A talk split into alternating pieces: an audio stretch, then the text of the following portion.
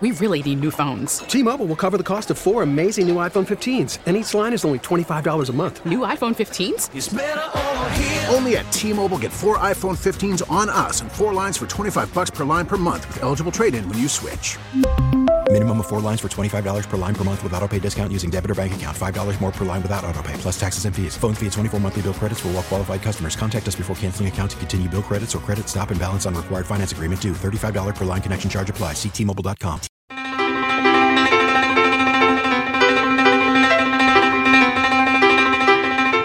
Good morning, everybody, and welcome to the morning briefing for Friday! August 3rd, 2018. What's up, everybody? Super producer Jake Hughes here, sitting in the driver's seat. Host Eric Dehm is still on his fantastic family vacation, and we wish him the best and safe travels back home. He will be back here Monday, so you only have to put up with me for one more day. Oh, sad tear. Anyway, we have a great show today. Uh, first, we're going to be talking with one of our own reporters, Jonathan Kaupanger, about some of the stories he's working on for ConnectingVets.com. Lots of cool stuff.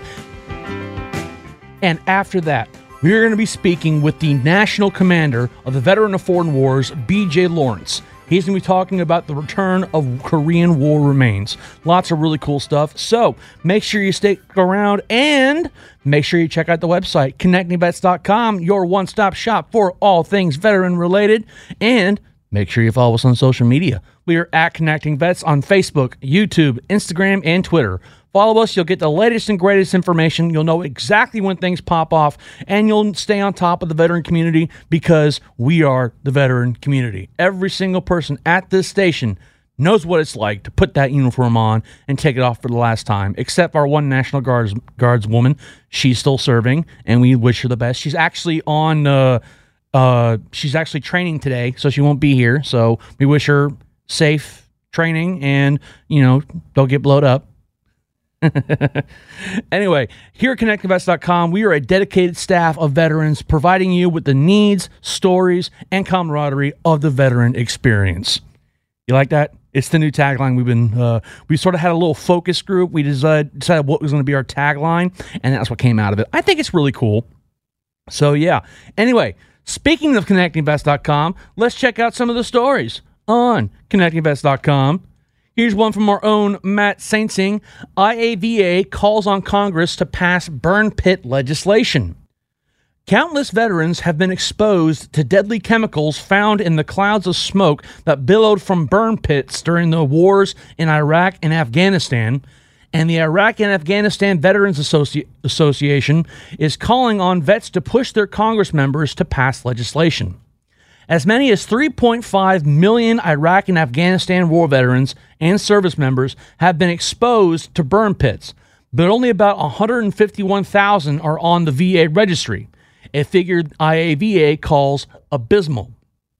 IAVA is urging veterans exposed to airborne toxins from burn pits to add their names to the VA's Airborne Hazards and Open Burn Pit Registry, whether experiencing symptoms or not. We will not let burn pits and toxic exposure suffered by post 9 11 generation become our generation's Agent Orange, said the Iraq War veteran Melissa Bryant, who oversees IAVA's policy division. About a quarter of the House, 111 representatives, have co sponsored the Burn Pits Accountability Act, and similar legislation was introduced into the Senate earlier this month. The bill was spearheaded by Representative Tulsi Gabbard of Hawaii and Brian Mast of Florida, both Afghanistan and Iraq veterans. The legislation would require the Defense Department to track whether a service member had been at a location where burn pits were used. Additionally, veterans and service members already exposed would be added to the registry unless they chose to opt out, with the intent to collect and analyze the, that data. A clear link between illnesses and exposure to burn pits have not been identified, and the bill aims to create a quote presumption of exposure similar to those who served on the ground in Vietnam exposed to Agent Orange. 80% of the IAVA membership reports being exposed to burn pits, according to their most recent survey, and 63% claim symptoms from toxic exposure. I count myself among that 63%, added Bryant. Tragedy Assistant Program for Veterans, or TAPS, has identified about 2,000 families whose loved ones have died from burn pit exposures. Quote, some deaths have been identified as service connected, but many have not, says Kathy Moakler, Director of Relations and Policy Analysis at TAPS. But toxic exposure isn't just from burning trash and human waste. Some service members were exposed to deadly doses of chemicals found in uranium depleted weapons and oil refineries, in addition to the 260 open air burn pits on military bases worldwide. Retired Army Major General Jeff Phillips is the executive director of the Reserve Officers Association, and he calls the proposed legislation, quote, a failure of the executive branch and a sobering condition of affairs. At least a few thousand veterans are suffering from illnesses related to burn pit exposure, according to a 2015 study conducted by the VA. Everything from ex- excess equipment, classified computer hard drives, and human waste has been doused with jet fuel and set ablaze, sending countless toxic particles airborne, where it was then breathed in by troops in Iraq and Afghanistan. Now, I had burn pits where I was working. Uh, I was I was stationed in my second deployment when I was stationed at uh, FOB Marez in Mosul. There was a big, huge burn pit, but I was like kind of on the other side of post, so I didn't experience that. But at one of the combat outposts, Cop Hotel, out in the city, we had to burn our own waste, which was always which we called that burning the poop bucket, which kind of became a euphemism for having a really well crap duty and I'm I'm using softer language than we normally use to describe these events. And yeah, I had to sit out there for a good 2 hours pouring jet fuel and stirring human poop to make sure it burned. So I added myself to that registry, and I encourage every veteran listening to do so. Even if you were on the other side of the fob or the combat outpost or the base or whatever from the burn pits, put yourself on this registry. That stuff got airborne, and you could have breathed it in, and it could lead to injury or illness later in life.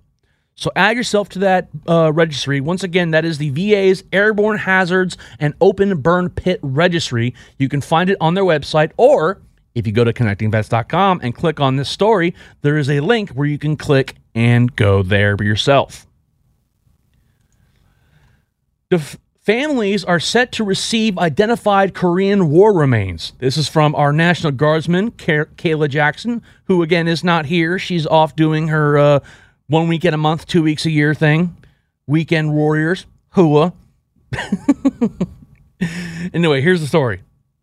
The remains of two Korean War service members have been identified and will be returned and buried in their respective towns with full military honors. The Defense POW MIA Accounting Agency reported Thursday the families of Army Corporal Terrell J. Fuller and Army Sergeant William A. Larkins will finally receive their service members' remains. Terrell, who was accounted for in April, will be buried in his hometown of Toccoa, Georgia, and August on August 11th. Larkins, accounted for this past May, will be buried on August 10th in Bridgeville, Pennsylvania. Quote, DPAA is grateful for the, to the government and people of the Democratic People's Republic of Korea and looks forward to the continued fulfillment of the commitment made by President Trump and Chairman Kim on the return and recovery of U.S. service members in North Korea, the agency said in a press release. North Korea returned 208 boxes of human remains to the U.S. between 1990 and 1994. And on June 12th, North Korea provided 55 boxes of service members' remains to the United States. Today, there are still 7,761 Americans that remain unaccounted for.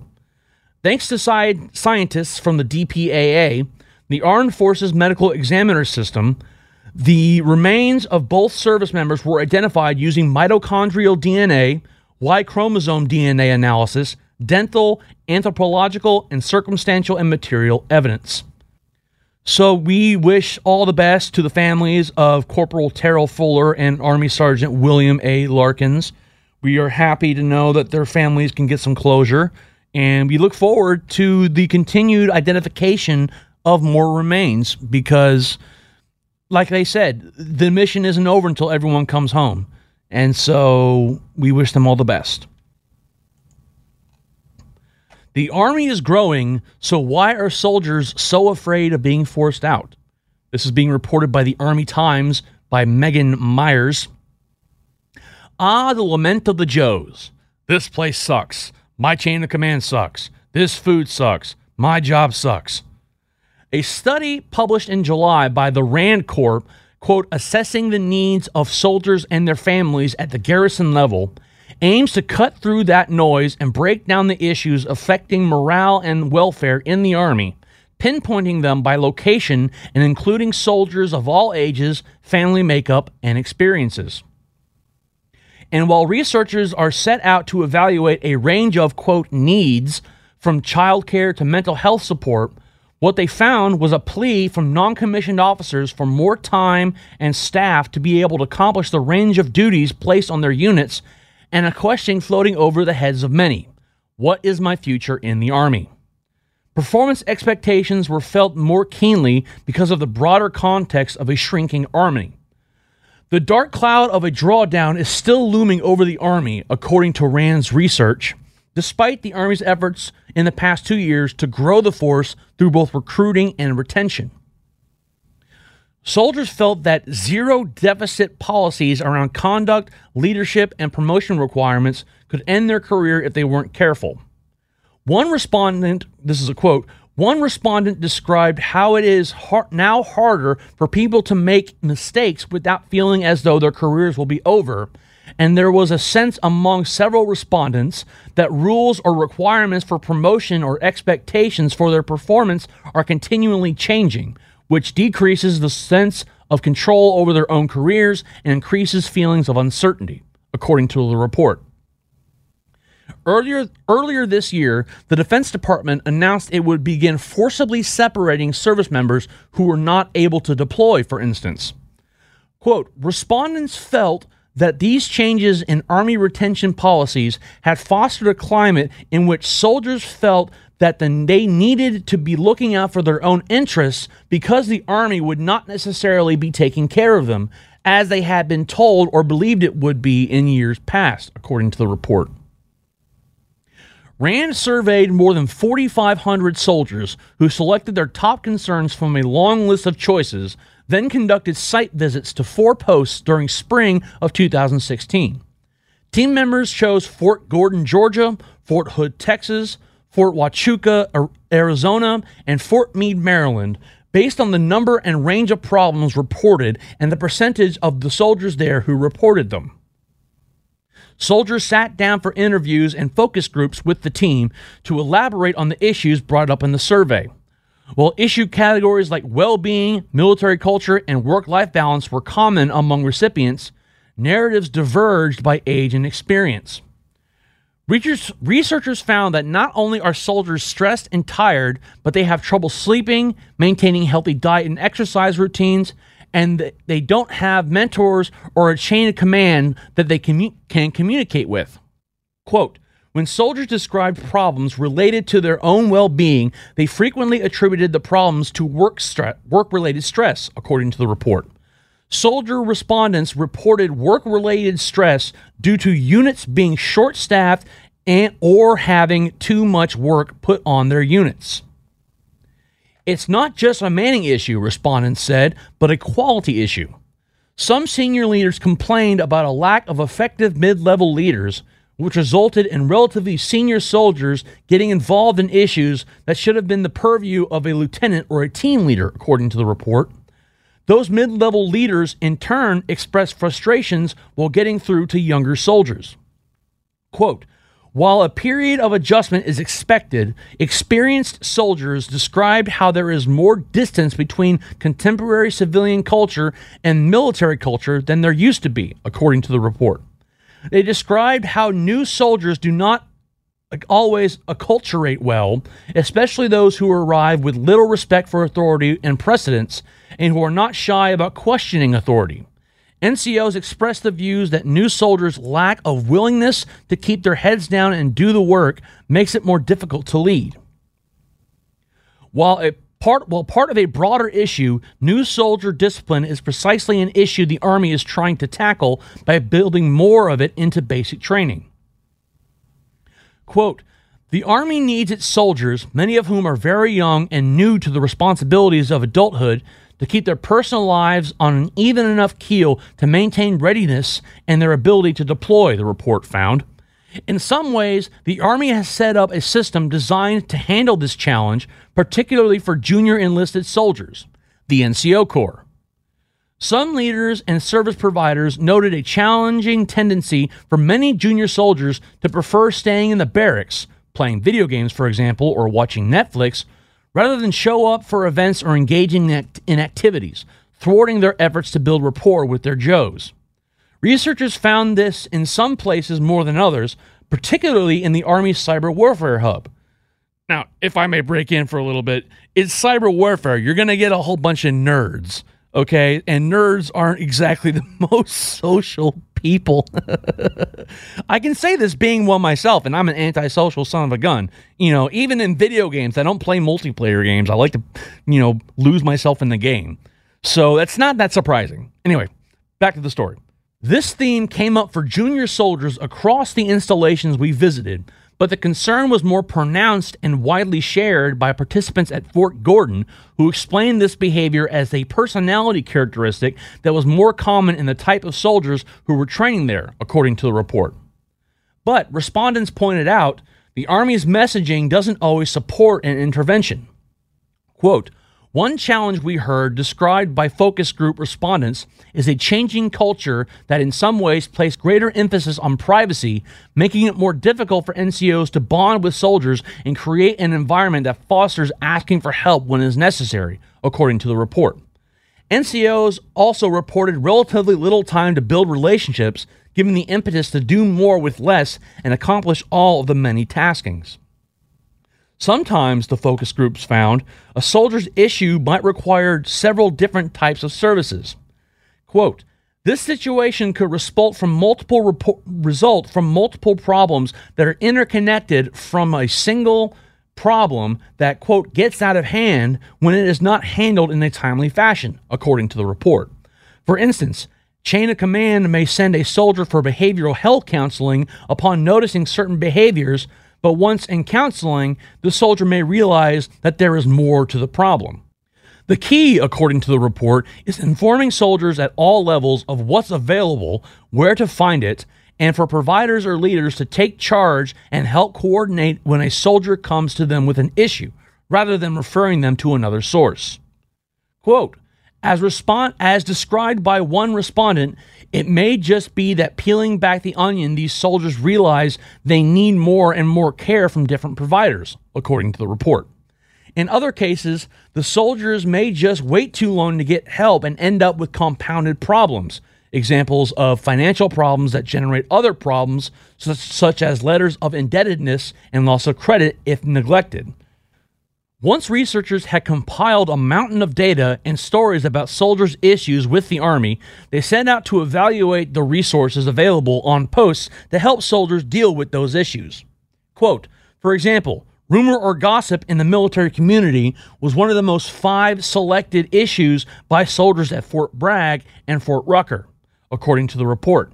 In addition, loneliness and boredom was one of the five most selected issues at Fort Meade and Fort Polk.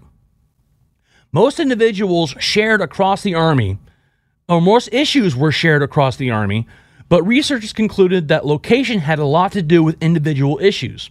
Large posts like Fort Hood are packed with deploying units, which brings its own stresses, but have but also have more services that are within driving distance to big cities.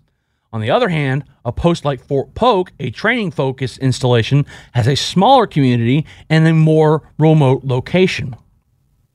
In addition to loneliness or boredom, finding nearby or affordable options for recreation, stress relief, or family time, and not being able to stay at or go to the military installation you prefer were unique issues commonly selected by soldiers at Fort Polk, the report said. Soldiers appreciated the range of resources available if they felt overwhelmed, researchers found, despite not always taking advantage of them. Quote, soldiers spoke fairly consistently about the value of mental health services and embedded behavioral health in particular, according to the report. There were more cons- inconsistent views on the awareness, quality, and values of military and family life counselors, with some respondents describing them as very valuable and others unaware they even existed. Soldiers said long lines, appointment wait times, and an inability to secure childcare were reasons they had not sought behavioral health. But the biggest problem the report found was that many of the resources that were only open that were open only during duty day, requiring a soldier to get permission from their chain of command to take time out. In other cases, soldiers turned to the Army's emphasis on resilience rather than seek professional support. Quote, that is, soldiers at all levels reported they wanted to be able, or should be able, to solve their problems themselves without needing to bring leadership into the equation, according to the report. That sentiment was balanced by responses of NCOs who expressed a sense of responsibility for their soldiers, along with an awareness that soldiers might not wish might wish to maintain their privacy. But kicking that down the road can make things worse. Quote, Respondents pointed out that the downside of this tension can be that by the time individuals realize they are in over their heads and need assistance, their challenges have evolved into a much knottier problem to untangle, the report said. At the top of their suggestions, RAND researchers wrote that more and more detailed information about resources should be available online where soldiers can already find a variety of details about their installations through command websites. Shorter, more frequent exposure may provide better opportunities for the information to sink in and for integrating information into routines, especially given the complexity of the information and task helpings soldiers and families. This would not need to be another training requirement, researchers wrote. On an individual on an individual level, the report said NCOs and younger soldiers should regularly receive updated information about resources available to them. For instance, during in processing or counseling sessions they have already periodically. So there you have it. To me, it sounds like I mean, I remember when I was a soldier, like I said, I'm antisocial. I never went to my leadership, but that was because I, I actually had bad leadership my first my first duty station. Like the the answer was always suck it up. You know, yeah, it sucks, but you know what? Drive on. And it wasn't until I got to my third duty station when I had uh, transferred to being a broadcaster that I really started getting the message that it's okay to go seek help. So for six years, I was pretty much floundering and couldn't seek help for any of my problems because I was told, hey, you're a soldier. Or even worse, it was worse when I became an NCO. When I was an E5, you know, young E5, and I had problems. I had I needed help, but I was told, "Hey, you're an NCO. You're an example to your soldiers. You should be able to handle it yourself and suck it up." And really that comes down to your leadership. And but it's always a struggle because you want like I said in the report, it all these appointments are all usually during the duty day because we have so much little time off that we can have to choose between spending time with our families and unwinding or going to this place to get help or missing work and looking like a dirtbag rather than going to get the help you need. And it's really, it can be really, really frustrating for younger soldiers, especially when they don't know what's required of them. All they know is they got this guy yelling at them, telling them to suck it up and drive on and they don't know where to go. And this is something the Army has to work on. It's systemic. And something tells me it might be better or worse in other branches. I can imagine the Marine Corps that you're often told, hey, you're a Marine, you can handle it. And that leads to more problems. And I'm not dragging on the Marine Corps. I'm just saying, uh, from what I see, they're a little more, you know, oorah, as they say. So it's a problem, and it's something the military needs to address. Anyway, you're listening to the morning briefing here on Entercom's ConnectingVets.com, connecting vets every day. Make sure you visit the website, connectingvets.com, your one stop shop for all things veteran related. And make sure you follow us on social media. We are at Connecting Vets on Facebook, YouTube, Instagram, and Twitter.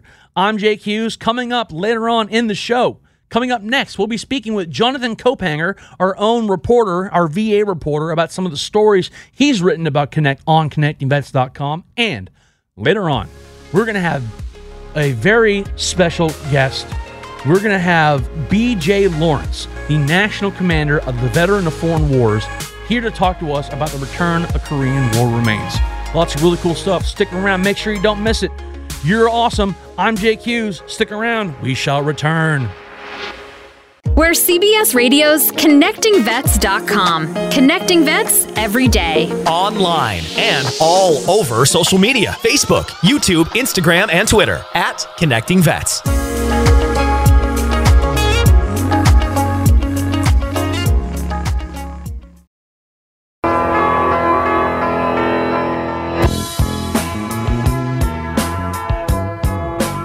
Welcome back to the morning briefing here on Entercom Radio's ConnectingVets.com. Connecting Vets every day. I'm super producer JQ, still sitting in for host Eric Dehm, who's on a fantastic family vacation. And we wish him the best, but we also wish him to hurry the hell up and get back here. I'm tired of sitting in this seat. No, I'm kidding. This is kind of my dream job. Anyway, make sure you check out the website, connectingvets.com, your one stop shop for all things veteran related. And Make sure you follow us on social media. We are at Connecting Vets on Facebook, YouTube, Instagram, and Twitter. Follow us, you'll get the latest and greatest information from the veteran community because we stay on top of the veteran community because we are the veteran community. We are a dedicated staff of veterans providing you with the needs, stories, and camaraderie of the veteran experience. That's the new tagline. Do you like it? I, I gotta, gotta keep saying it because it came out of a little focus group, so I had to, you know, the, we have to keep pushing it. But eh, whatever. Anyway, it's Friday, which means it's Friday. Yeah, it's Friday. That doesn't mean anything this half hour. It means something the next half hour, but for right now, it doesn't mean anything. Right now, though, we have a very special guest in his usual colorful attire, Mr. Jonathan Kaupanger, our one of our reporters here at ConnectingVets.com. Jonathan, how goes it? Um, good. Now that I have coffee. Yes, everything is better with coffee. That's what I do when I come in. When I come in here, I have a set routine. The first thing I do once I get up those stairs, beeline to the coffee machine. I forgot that I was doing this this morning. So thankfully, I woke up, and as I was getting up, I was going to take my dog out. It was like, oh, wait, I have to do something today.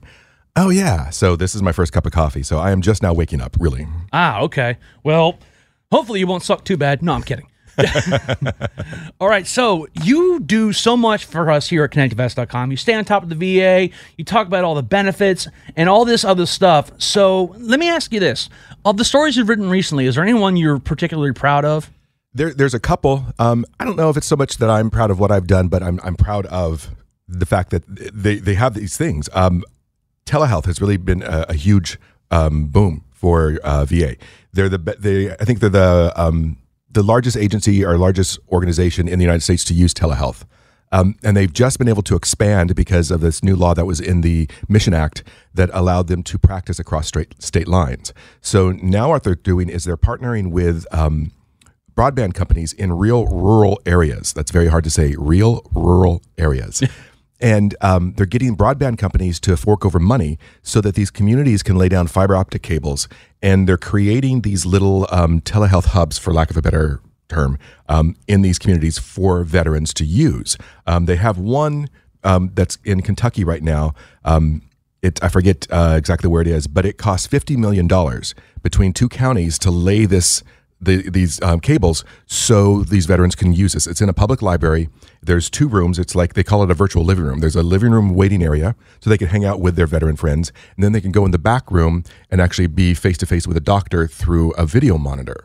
Oh, okay. Now, my only experience with uh, with library computers is the ones that are out in the open. Yeah, and I don't want to be talking to. no. So yeah, I dream about killing this person, and no, no. This is this is really it's it's private. I they have to deal with HIPAA things like that, so it's very private.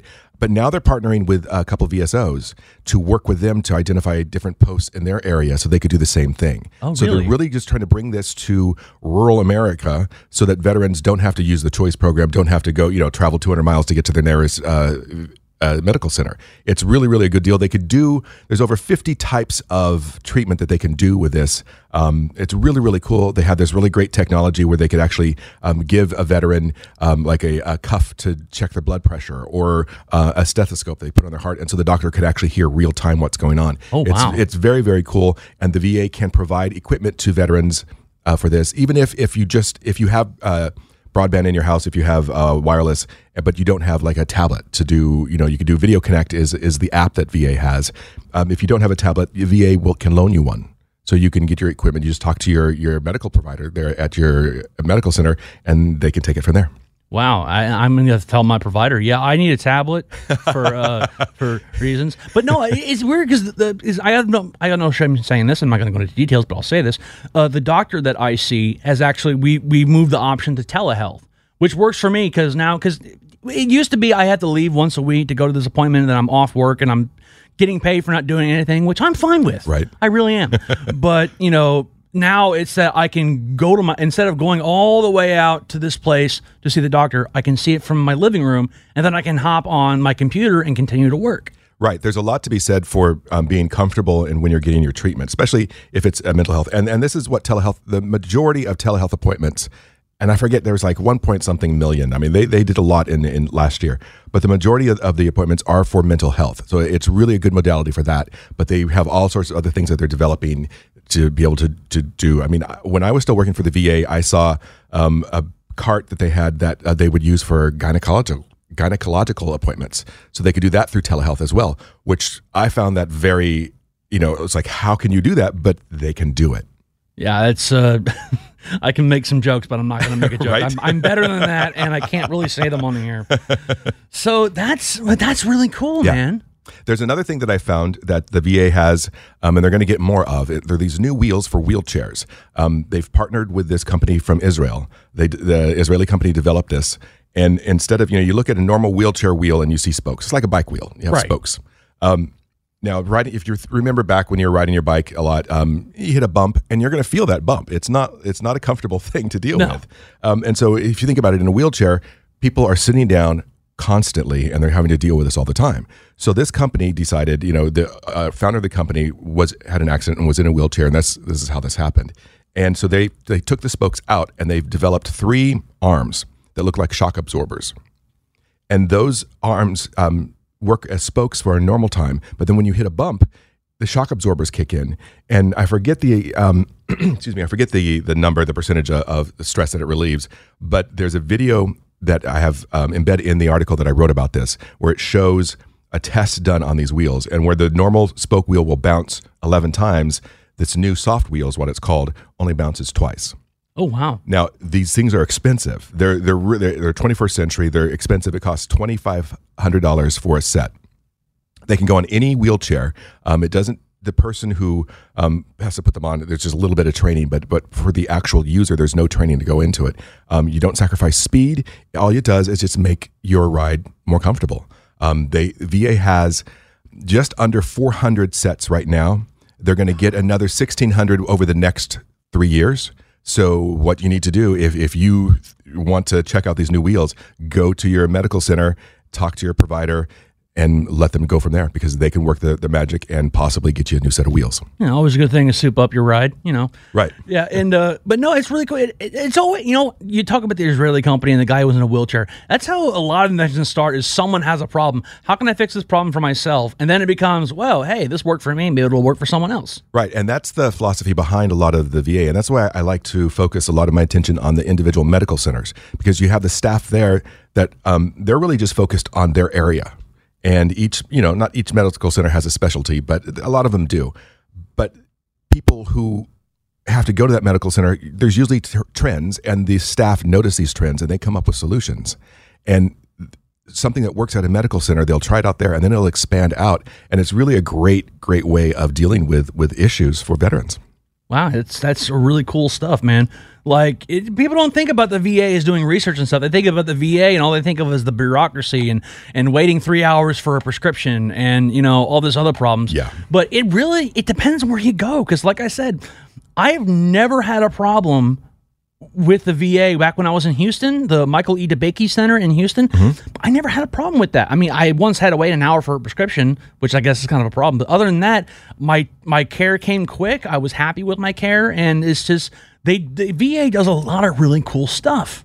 Yeah, they, they do. And, you know, you, you, anytime you hear something bad from the VA, you're going to hear about it because it's, it's a veteran that is dealing with, with a bad thing and that's news. We, we like to take care of veterans. Veterans are good people. I mean, we're both veterans, so I could say that, you know, in, in this you room, don't know me. right? but you know, if you hear about it, if something bad happens at the VA, you're gonna hear about it. It's hard. it- You just don't always hear about the good stuff. Uh, you mentioned research. VA's research department is incredible. That's my, that's my most enjoyable newsletter that I get every month. I pore over that, that newsletter.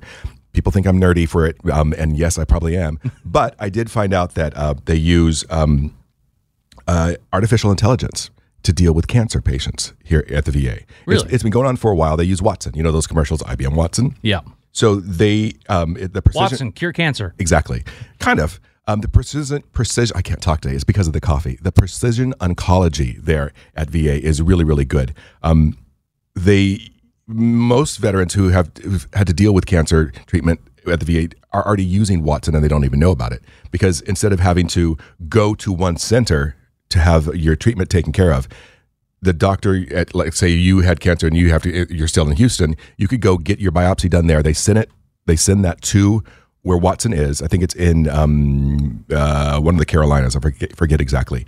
Um, and it gets analyzed. That information goes through Watson.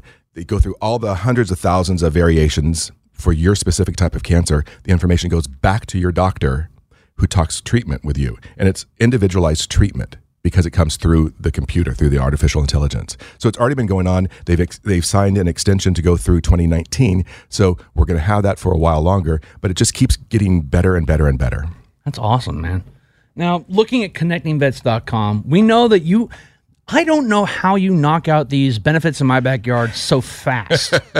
because and I and I, I want part of me wants to tell you to slow down because we you know we only have 50 states. I have, I think, seven more to do, and I want to get them done. you want to be done with it. Yeah. But does, does that include does that include like Guam and Puerto Rico? Um, I, I, it will. Uh, I have uh, that on my list. Um, I, it's a little bit more difficult to do things for Guam. Um, it, not all the states. This is the weird thing. Not all the states have the same format when they come to veterans. They don't even know how to how to spell veterans affairs correctly. It's either veteran affairs or veterans affairs or veterans apostrophe affairs or veteran apostrophe s affairs. It, it, it's all over the place. But not every single state has the same benefits. Um, the ones that I did yesterday were were kind of difficult because it wasn't a lot. I'm doing Alaska and Rhode Island today, and I did a quick a quick look. There's a lot, a lot, a lot, a lot of benefits for both of those states. You wouldn't think about it, but it is.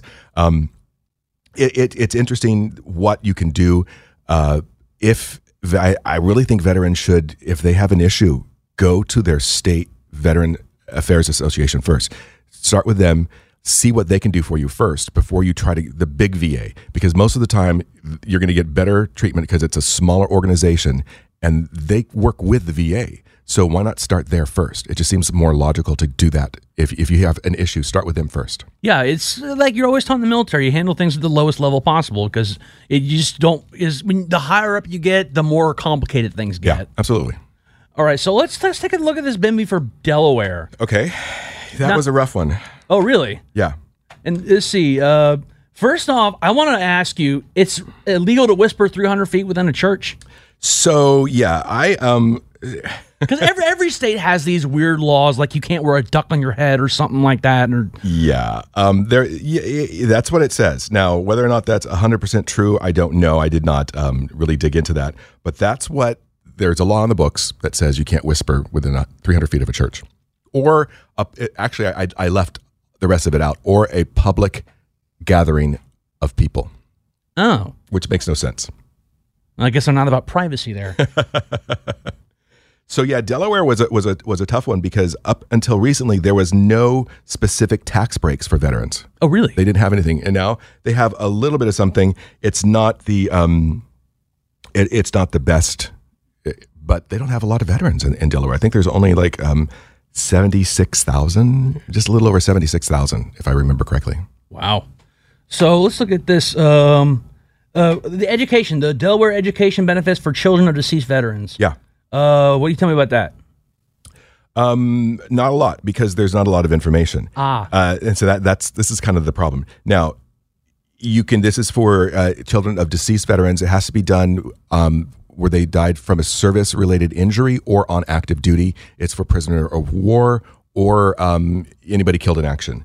So you can get this. It's a. Um, I believe you have to be a state resident, uh, and I think it covers tuition, room, and board, if I remember correctly. Um, and these these tui- these uh, scholarship things, you really really want to look at, at them and then look at them early because there's a deadline for a lot of them, and there's usually a limited fund of a pot of money for this. Um, I think it was whoa, I forget which state it was I did yesterday, but they did have a um, something to help veterans buy a house. But they were already out of money for, for this year, so I didn't include it um, in the thing. But that's something to look as well because they do have these these special pots of money that get um, approved by the state um, but it goes because it's very limited the amount of money that they have. So it's very good to pay attention. And sometimes you may have to look at it at, at one of these websites for a year before the money will come back. But if you keep on it, there's some really good deals. Um, you get like five thousand dollars to go to your down payment. And again, I, I, can't remember which state it was, but it was one of the states I did yesterday. Right.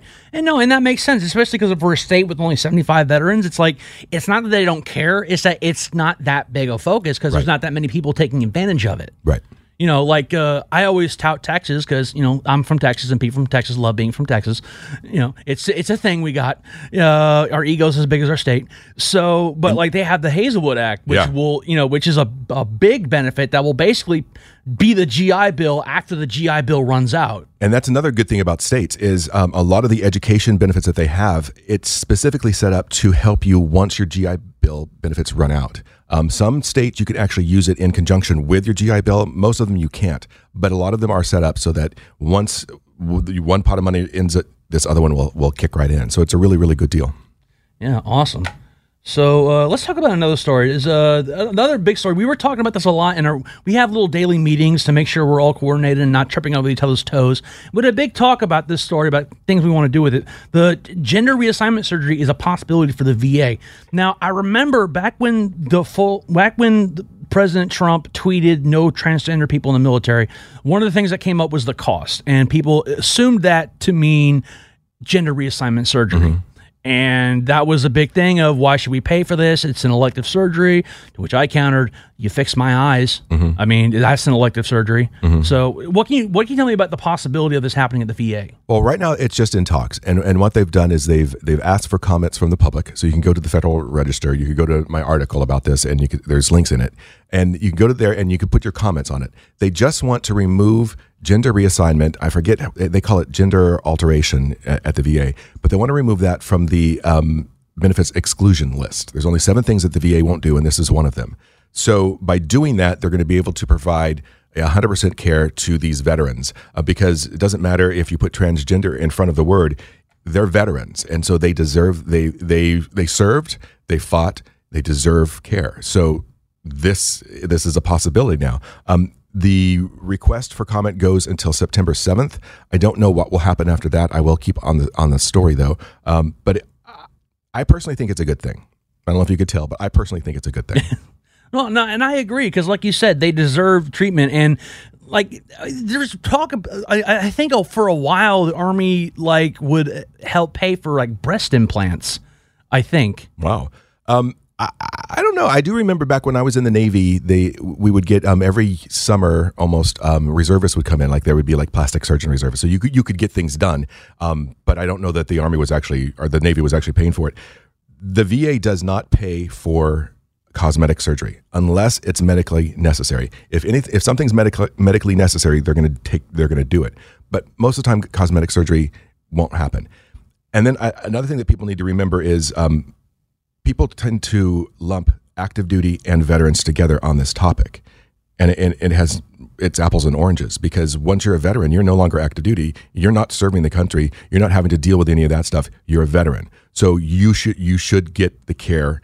And a lot of people say that it, it, it ruined, you know, readiness, things like that. It's you're not active duty anymore. It, it has nothing to do with that.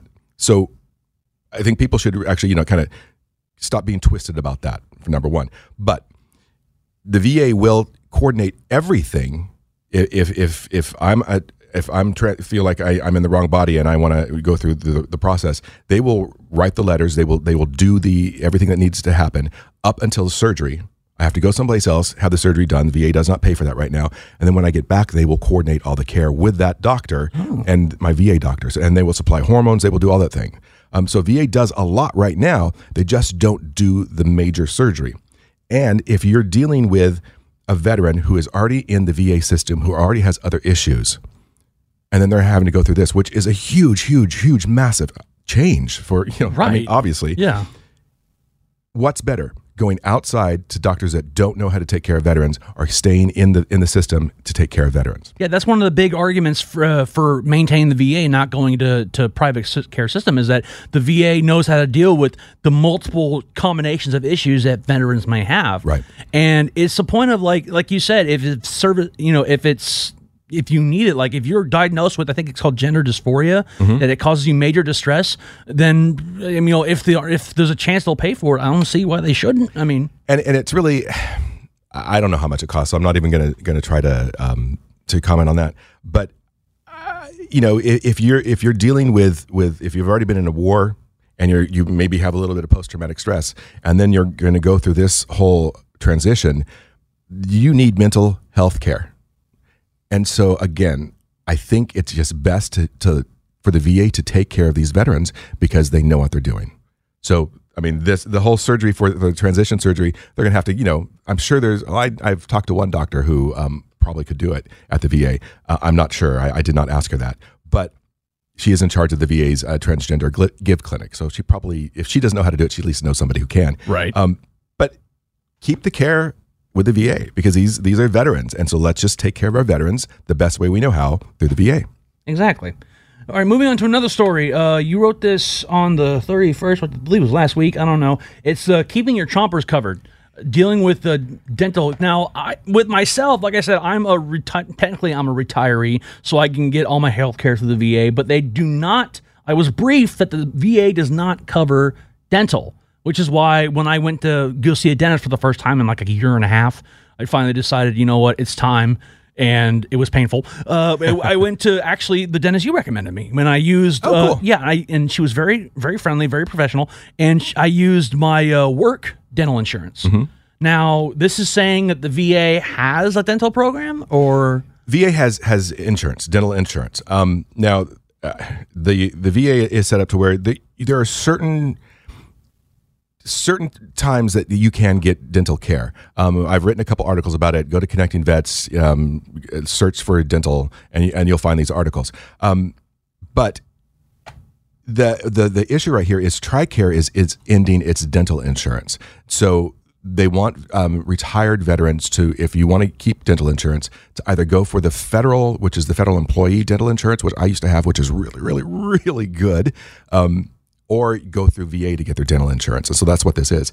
If you are, like, say you're retiring this year, you're going to have to do two steps in this because if you retire before the 31st of this year and you want to keep dental care, you're going to have to pick a different dental plan with TRICARE between now to take take you through now and the end of the year, and then you're going to have to come up with a new one through either through the federal dental or through VA's two things of dental. okay, so you're saying that in 2019, TRICARE will no longer cover dental No longer covered dental. for for retirees. Going away for retirees, yeah. Okay. And so they have to go to this federal, dent, federal, blah, blah, blah. I can't talk anymore. Right. Your coffee's wearing off on me. Uh, the federal federal employee dental and vision insurance program. Yeah. that's another big thing about vision insurance because people don't think about that. Like if you wear glasses, you kind of you know there's insurance copays to help pay for that. Yeah, and, and it's not the best insurance in the world. I obviously I wear glasses, um, and I need new ones. But it's not, you know, it, it's something. But the the federal dental plan, it, it's really good. I mean, that was that's some of the best uh, dental insurance I've ever had in my life. Yeah. So um, you'll need to enroll in. So uh, I'm sorry, I'm just reading through the article. uh, there's a seven process. If you're retiring before December 31st, 2018, you need to enroll in TRICARE retiree dental plan now, and then select. So you have to enroll now, and then Yeah, and and well, and open enrollment is starts in November. Um, if you look now at the plans, um, it's, it's the wrong information. They're not going to release the new plan, new information until October. So you could look right now to kind of get a feel for what, what everything is, but you're not going to know the right um, prices or anything like that until October. Um, so wait until the, you check that out. Open enrollment is November. You have about a month to do that, and then it'll kick in um, December or, January 1st. One, another thing um, to remember if you are trying to get any care done right now, um, you may want to get it all taken care of. If you're on TRICARE right now, you may want to get it all taken care of. If you have something that's going to bleed over to next year, and you you need to look at those plans very very carefully because some of them have a waiting period and um, actually an an age uh, limitation um, to, for certain types of orthodontic. Uh, uh, really expensive things. So if you pick a plan that has a waiting period, they're not going to cover what you're going through now.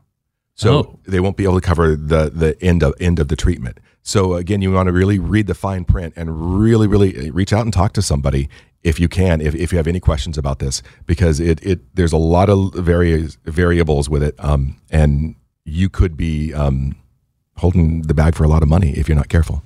Okay, all right. Well, that's a lot of cool information. Jonathan Kaupanger, thanks so much for being on the show, man. This has been a great interview. You really helped out. So, uh, any last words? Um, no, have a great Friday. All right, you're listening to the morning briefing. Stick around. We have BJ Lawrence from the American Legion, or not the American Legion, the Veteran of Foreign Wars, coming up right after this. Stick around.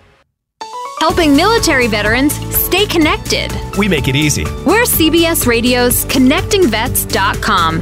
Connecting vets every day. Online and all over social media Facebook, YouTube, Instagram, and Twitter at Connecting Vets.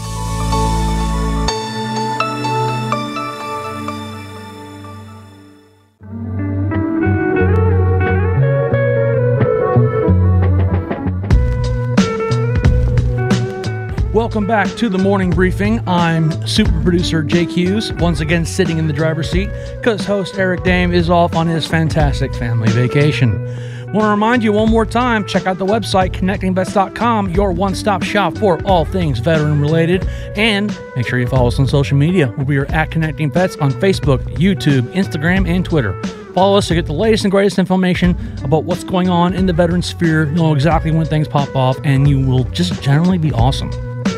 Now, it's Friday, which means we get to talk with the American Legion, but being Friday, we have a being this Friday, we have a very very special guest. Uh, we have BJ Lawrence. He is the national commander for the Veteran of Foreign Wars. BJ, how you doing today? Good morning. Good morning. So I appear on the docket. We need to talk about the return of the Korean War remains.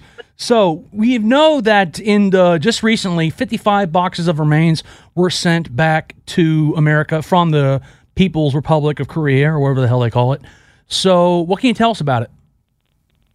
Well, we're first and foremost, uh, the VFW is very encouraged uh, by this first step in the uh, fulfillment of uh, Chairman Kim's pledge to President Trump to repatriate and recover the remains of U.S. service members. Okay, so uh, has the V how has the VFW uh, been has the VFW been getting involved in this at all? Uh, yes, we have. Uh, prior to the uh, Singapore summit, the leadership of the Veterans of Foreign Wars uh, sent a letter to the White House urging that the repatriation of our U.S. service members be a priority in the talks during that summit. Oh, okay. So this is probably an obvious question, but I want to hear you, you know, explain exactly why is it important that we get all these remains back? Well, uh, first and foremost, uh, to honor a honor a pledge. Uh, we we pledged as as veterans and as soldiers, uh, one that we we would never forget, and two we would leave no soldier behind. Uh, it's important to us, and it's important to the to the families of those missing. Um, that we have an opportunity to to re, return our warriors home. Okay, so uh, I'm reading the story that we posted on ConnectingVets.com about how 55 boxes were returned. Do we know yet exactly how many remains are in those boxes? No, we don't. In, in fact, uh, I'm sure that that's going to be a, uh, time-consuming process. Um, the uh, the folks at the DPAA laboratories will in uh, Hawaii will go through that process of of uh, trying to sort and identify those remains and uh, see just what they have that they're working with. Okay. Is the VFW doing anything to help this process?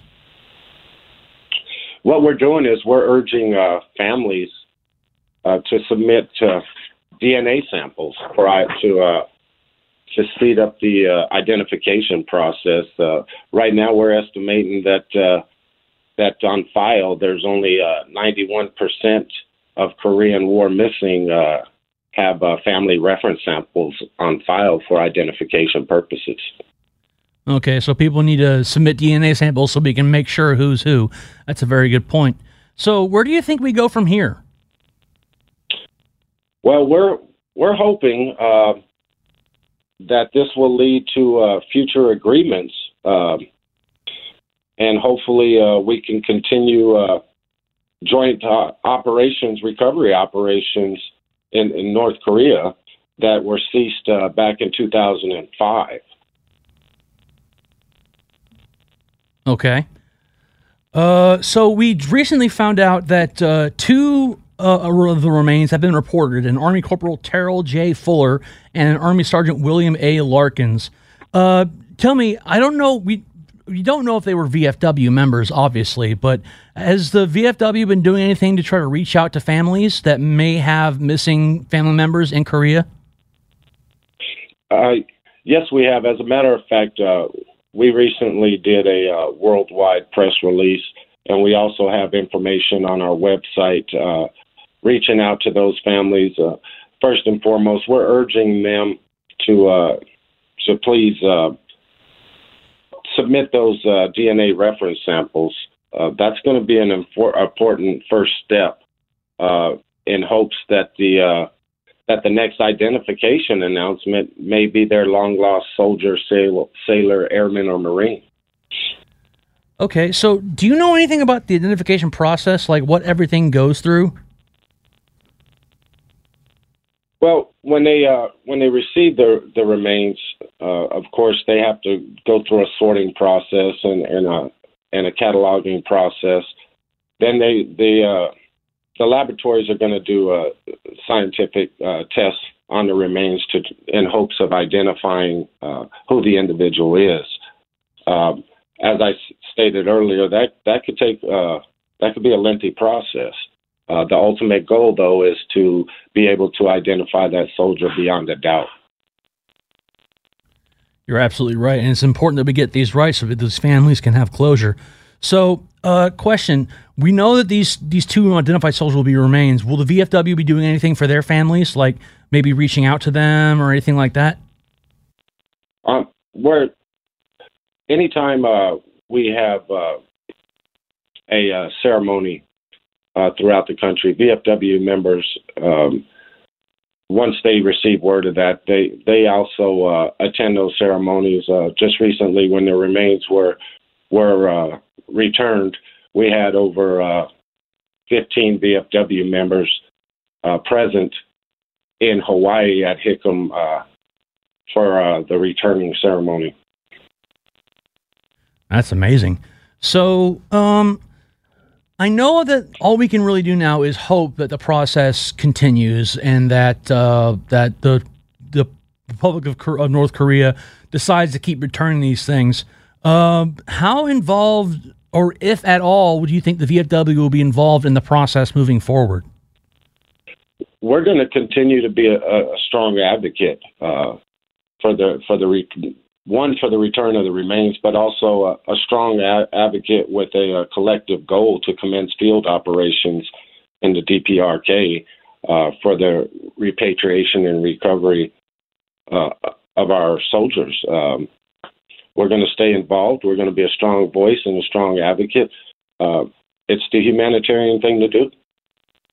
You're absolutely right. And it's important that we stay on top of this because I think it said the story says that over 7,000 service members are still unaccounted for from the Korean War. And we only got 55 boxes. So it's going to be an ongoing process. So, um, what do you think is hang on, let me, let me try to think of how to word my question here real quick. No, I, I would just, uh, you know, we're we're making progress, but but it's slow. Um, of the the 400 um, plus, in excess of 400 U.S. remains either unilaterally turned over by the DPRK in the early 1900s or recovered during the uh, DoD's 1996 through 2005 recovery operations in North Korea.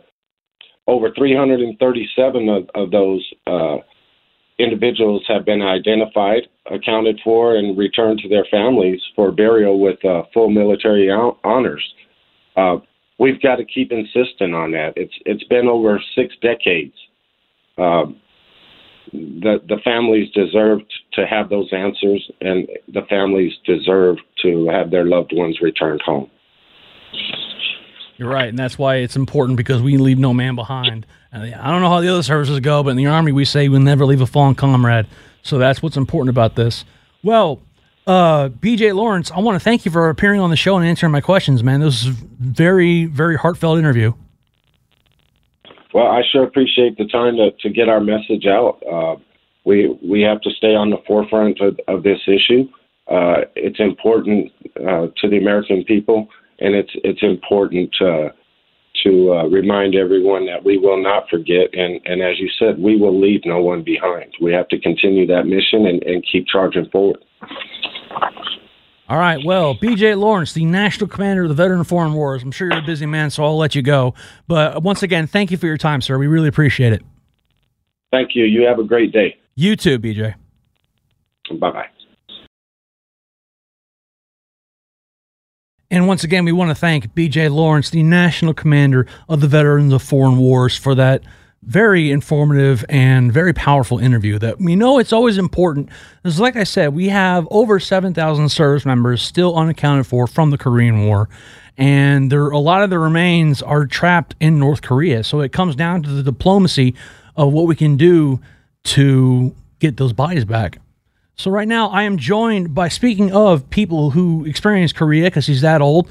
Uh, I'm hardly. I am joined by our own Phil Briggs. Phil, how you doing today? Really good, Jake. Really good, man. So we were talking about uh, the Korean War, and I know that you did a story. I'm looking at right now on ConnectingVets.com, and it's a podcast called "Hell on Earth: Former POWs and a Marine Story of War and Survival." Can you give me like the the bullet points? Of this story?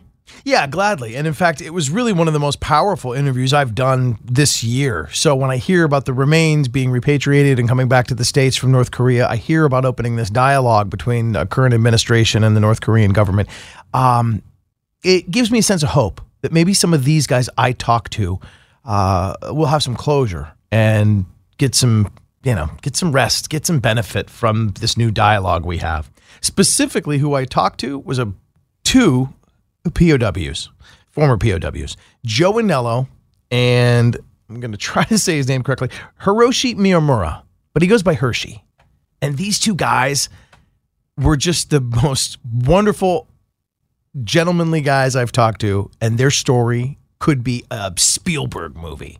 Imagine this you are fighting in a pretty fierce battle along the, and I forget it's kind of a famous battle of of the Korean War where they were surrounded by the Chinese and they'd taken a lot of their gunners and they'd helped bail out a British troop. And it was along the 33rd parallel there.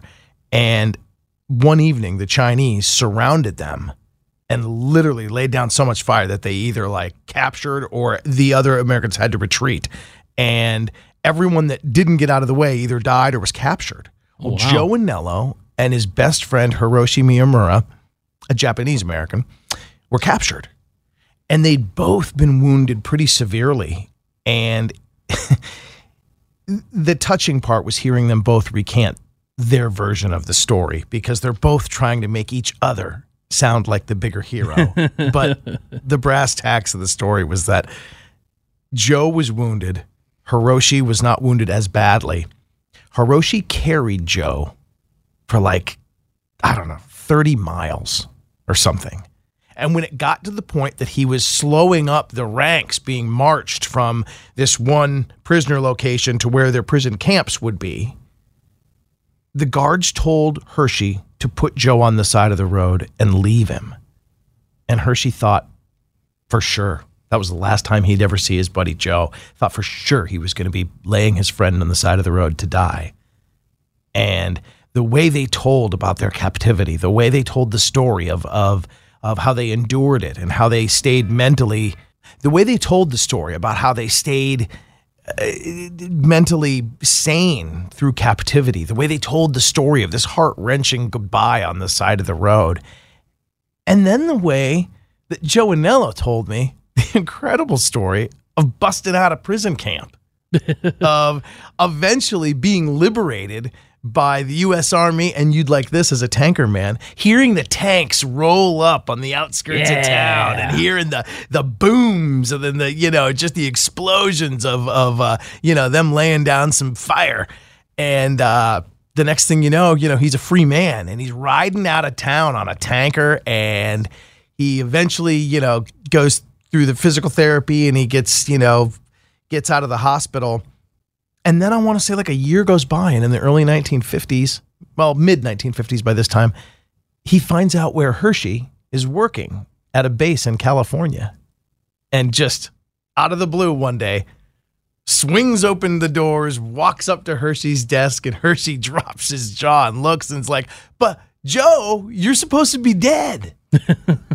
and there he is. And he's like, No, Hershey, far from dead. And to hear both these sweet older guys tell me that for the last 50 some years, uh, both they and their wives have been very close friends was just uh, one of the most emotional podcasts I've ever put together. And a, a, a real testament to the stories from that era because, you know, we know of Vietnam War stories thanks to the movies. Uh, we know of World War II s- stories thanks to the movies and, you know, great literature. We don't always hear about Korea. Yeah, it's the problem is with Korea and and to a certain extent World War One are really the forgotten wars. People don't Yeah. want to think about, but for and I never understood why because there are so many heroic stories that can come from those wars. And I want to ask, if on a personal level, what's it like having being able to sit down and hear those kinds of stories, man? Mm. Uh, for both of them, it was it was really emotional. Now they've told these stories and they've got the wisdom and the uh, how do I say this? I, I I guess the they've got the grace of time. I mean, it's been since the 1950s that this happened to them, so it's not visceral. It's not you know um, painful. It's not painful for them to recount this. Whereas I would imagine decades ago, it still would have been a pretty fresh wound in their mind to even discuss what it was like being held captive.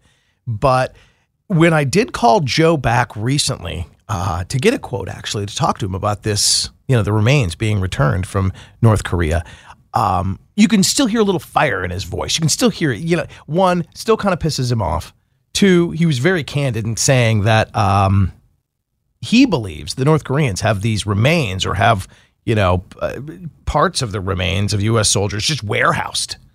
And he said they dole them out when they feel it's expedient to their political purposes. Right. And that you could hear that just clear as a bell in his voice. Um, and then he, he he as he told me the story for the initial podcast, Hell on Earth, he um he wasn't so much sad as it was like a inspirational story to him. And when he talked about being held captive, he told me in that interview about having to bury a friend of his. Uh, I believe it was a Navy pilot who was wounded eh, too badly to go on. And they were at one point, and get this, this is the detail he could tell me. They were asking their Chinese officers there, the holding him captive, eh, they were asking him for tools so that they could do the amputation on this gentleman's, I believe it was his arm. They wanted, they were willing to to do surgery themselves, not being surgeons, just to try to save this guy's life. That's And amazing. Sadly, It's horrifying. horrifying. And it's just, I mean, the description of what this prison camp was like was so three dimensional that, like, you can literally see it as he describes it. And it was pretty horrific. But, uh, um, you know, they lost that gentleman, sadly, had to go, and the good Lord took him. But when he did die, they buried him and they gave him an honorable burial. And he told me when we talked most recently about the uh, about the Koreans returning the remains. Um, he said, "You know, I had to bury a friend over there, as you remember." And I was like, "Yeah, Joe, I remember you telling me that story." He's like, you know, they never found that guy. He, he they sent a, a group back some decades later to try to find the exact spot where he had been buried, and all they could find was his leather aviator jacket. Oh wow! Because a kid in the village who had been hiding from the Chinese at the time saw the jacket, used it to stay warm, and um, knew where this gentleman, where you know, where they had buried their friend, but it had been moved since. Oh, that's Sh- horrible. That's, showing that sucks. showing that yeah there is a little bit of uh, you know i don't know what the word is i'm looking for but there's a little bit of like s- suspicion like do you really trust what the north koreans are doing do you really trust what they're saying here and he firsthand had gone back over to korea to try to find the remains of his friend and couldn't and and and fortunately got a good story from a you know from a young korean orphan who had witnessed you know, their captivity and had the leather jacket still and could give him the jacket. But uh, you know, he was um, he was real quick to point out that we should be suspicious and we should, you know, obviously maybe starting a dialogue is a good thing and a step in the right direction. But there was hell on earth that those brave soldiers went through, and they deserve not only the returns of their remains, but uh, you know, they deserve every sort of apology and they deserve more than that, our eternal love and respect because their stories are just amazing that that that human beings, that guys like you and me can live through stuff like that. I mean, I can't even imagine. Like I can't even imagine what with like. No, granted, you know, captured by Iraqi or by you know Taliban or ISIS forces doesn't usually end very well. They No. don't go to camps. But I can't believe being held captive like that and having to bury my own friends. That's that that's really powerful stuff. And is, I'm glad that you know I'm sad that it happened, but I'm glad you were able to capture that in a podcast and in a mm-hmm. story to be able to tell people because these are kind of like you said, people don't hear about Korea as much. These are the stories that need to be told. And even at the end uh, of the podcast, you know, they're still laughing back and forth. He and Hiroshi. Uh, uh, he said that he was disappointed when Hiroshi joined his his division uh, because he was no longer the best looking guy. and, yeah. and Hiroshi's like, "No, you were the better looking guy. You got, you know, you got more girls." I mean, they're still. You know, through and through, as 70, 80 year old men now, still just, you know, Yeah. like we always are. We're always going to be the soldiers, sailors, airmen, and marines that we were when we joined, no matter what age we are, and uh, no matter what we have to endure. These guys came out on the other side better, stronger, and just true heroes. And it was a pleasure to be able to document their story. Yeah, that saltiness never really leaves you once you once you've experienced the suck of the military. it, it just it sticks with you, and it doesn't matter where you were, if you were deployed or not. You know, I mean, well, deployment helps. I'm not gonna lie, but Right, right. Uh, but even someone like you, I mean, you never deployed to a combat zone, correct? No, I didn't. I was on a, you know, I was on a carrier. Uh, yeah, I was in the rear with the gear, safe and sound over, you know, the ocean. Yeah, but even then, you had to experience all this stupid crap you have to go through in the military. Stuck on a ship for six months. Yeah, I know, right? That's like that's you know, and at least see this is the thing. When I was in Iraq, I had a bed and room to put my stuff. I would granted it was a it was a containment. It was a big uh, shipping container with an AC unit in it, but still, it was a thing. I didn't have to sleep on like. 12 inches of space above my head. Well, 12 inches from the mattress to the to the ceiling. I didn't have to Yeah. sleep there. So it's always something, man. What does it Navy SEALs say at uh, BUD/S? Uh, Embrace the suck. Yep. you know, because we all, you know, we all go through it, and I think that that's what makes us a cut of a different, you know, a, a cut of a different cloth as veterans because we haven't. We have had to deal with some stuff that a lot of folks won't, and uh, just being able to tell their stories like we do here, and certainly in podcast form with this episode, "Hell on Earth," was you know absolutely cool. All right, running short on time, but I want to ask you about the story on the front page from our own Phil Briggs. Uh, soup for you. Oh, about the soup Nazi. Indeed. What is that story all about? The original Soup Man LLC is a brand that uh, the soup that was inspired by the soup Nazi character on Seinfeld, and they've got a variety of different flavors of soups. And one of the things they wanted to do, um, and I believe the company behind them is called uh, Gallant Brands. But what the parent company wanted to do is they wanted to connect with veterans with their soup products.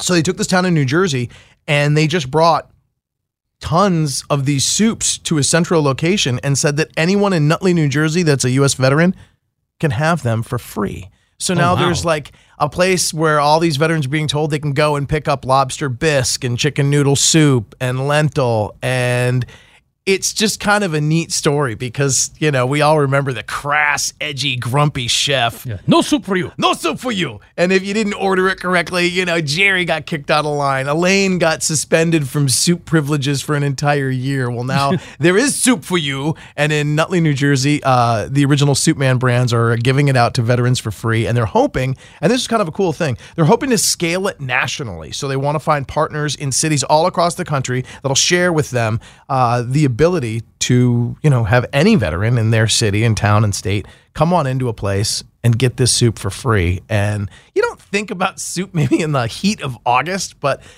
it's pretty cool. And anytime I can get some free food, you know, Yeah, my my dad not always turning it down. My dad always taught me never never turn down free food unless it's coming from a stranger in a van.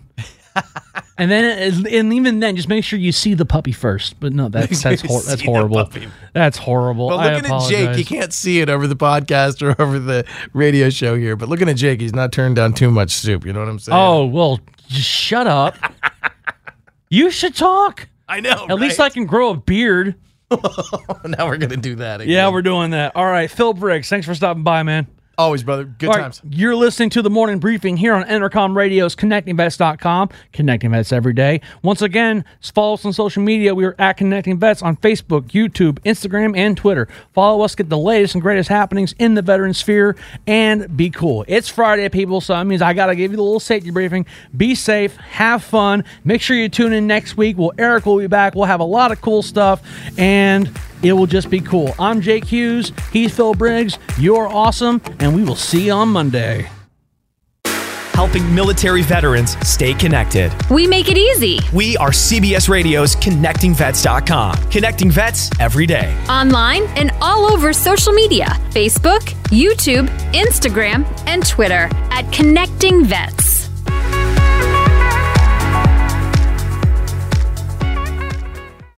We really need new phones. T-Mobile will cover the cost of four amazing new iPhone 15s, and each line is only $25 a month. New iPhone 15s? Only at T-Mobile get four iPhone 15s on us and four lines for 25 bucks per line per month with eligible trade-in when you switch. Minimum of four lines for $25 per line per month with auto pay discount using debit or bank account. $5 more per line without auto pay, plus taxes and fees. Phone fee at 24 monthly bill credits for all well qualified customers. Contact us before canceling account to continue bill credits or credit stop and balance on required finance agreement due. $35 per line connection charge apply. Ctmobile.com.